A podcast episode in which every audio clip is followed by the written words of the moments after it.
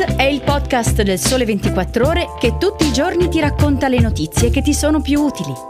Su tutte le piattaforme gratuite e sul sito del Sole 24 Ore.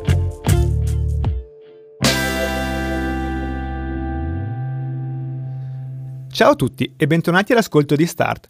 Oggi è sabato 10 dicembre, io sono Alberto Magnani e con questa puntata chiudo la mia conduzione settimanale del podcast del Sole 24 Ore. Oggi vi parlo dell'accordo tra Regno Unito, Giappone e Italia per un nuovo caccia, del diritto all'oblio nell'Unione Europea e dell'identikit dei pensionati lavoratori. Cominciamo dalla prima storia. L'Italia, il Regno Unito e il Giappone hanno ufficializzato un'alleanza senza precedenti nel settore della difesa per lo sviluppo e la costruzione del cosiddetto caccia del futuro, un jet supersonico di sesta generazione destinato a soppiantare quell'Aerofighter nato dalla collaborazione tra l'Italia, lo stesso Regno Unito, la Germania e la Spagna. Il nuovo aereo da combattimento si chiamerà Tempest e dovrebbe essere operativo nel 2035, con l'avvio della fase di sviluppo nel 2024. L'annuncio definitivo dell'intesa è arrivato dal governo britannico. Tra i partner strategici del progetto compare anche il gruppo italiano Leonardo. L'accordo unisce il progetto britannico-italiano Tempest e il programma giapponese FX, anche se la dichiarazione rilasciata il 9 dicembre dai leader internazionali non fornisce i dettagli finanziari dell'operazione. Il programma, denominato ufficialmente Global Combat Air Program, infrange un vecchio tabù per il Giappone. È la prima volta dalla fine della seconda guerra mondiale che Tokyo ha scelto, infatti, un partner diverso dagli Stati Uniti per un progetto di natura militare. La mossa, scrive l'agenzia Reuters, è stata spinta dalla ritrosia della Casa Bianca nel condividere le proprie tecnologie nell'ambito.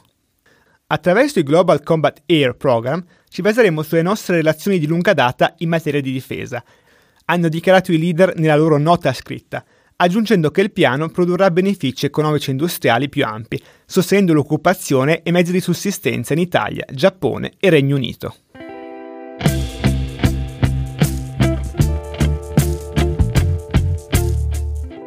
E passiamo alla seconda storia di giornata, quella sul diritto all'oblio nell'Unione Europea.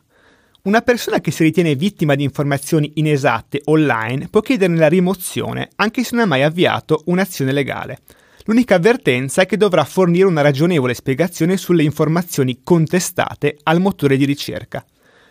La Corte di giustizia UE è tornata così ancora una volta sul diritto all'oblio per ridimensionare lo strapotere dei motori di ricerca online e per ribilanciare il diritto dell'informazione rispetto a quello della reputazione e delle immagini personali. Il caso, deciso dai giudici del Lussemburgo, nasce in Germania, dopo che nel 2015 una coppia impegnata in una società di investimento si era vista criticare il modello di business da un portale americano, con articoli e immagini che alludevano in maniera abbastanza netta a stili di vita dissoluti. Dopo il no opposto dalla piattaforma in questione, Google, all'oscuramento dei contenuti, la coppia si era rivolta ai giudici tedeschi ma sia il Tribunale di Colonia sia la Corte d'Appello locale avevano convalidato la versione del gigante dei motori di ricerca.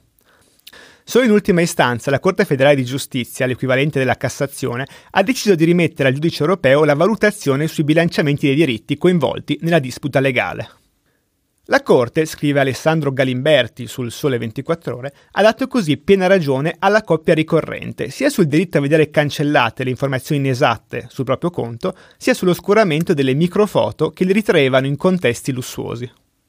Secondo la Corte, la rimozione dei contenuti non è, citiamo, subordinata alla condizione che la questione dell'esattezza del contenuto indicizzato sia stata risolta, perché basta che il titolare del diritto dia una spiegazione plausibile e apparentemente completa sugli errori dei contenuti che sono stati pubblicati e diffusi online.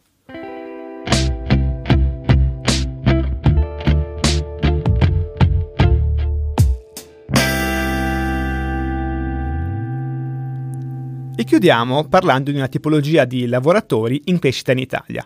L'età media è di 69 anni, in tre casi su quattro sono uomini. Vivono soprattutto al nord e in oltre l'86% dei casi non sono dipendenti di aziende pubbliche o private. È il ritratto del pensionato lavoratore tracciato da un report dell'Istat, l'Istituto Nazionale di Statistica.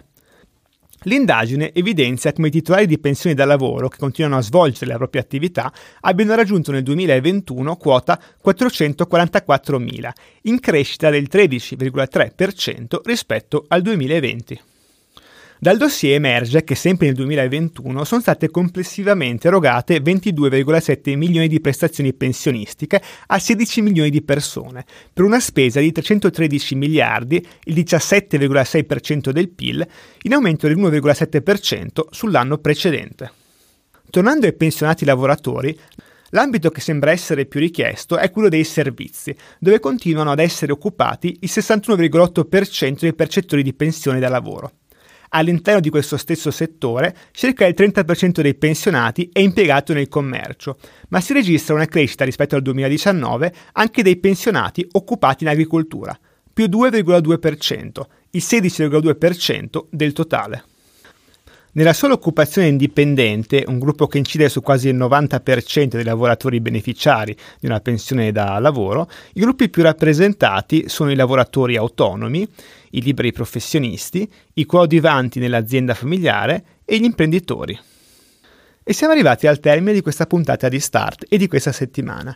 Come sempre, se avete dubbi, domande curiosità, scrivetemi ad alberto.magnani-ilsole24ore.com. Start torna domani con la sua edizione weekend e la settimana prossima. A presto!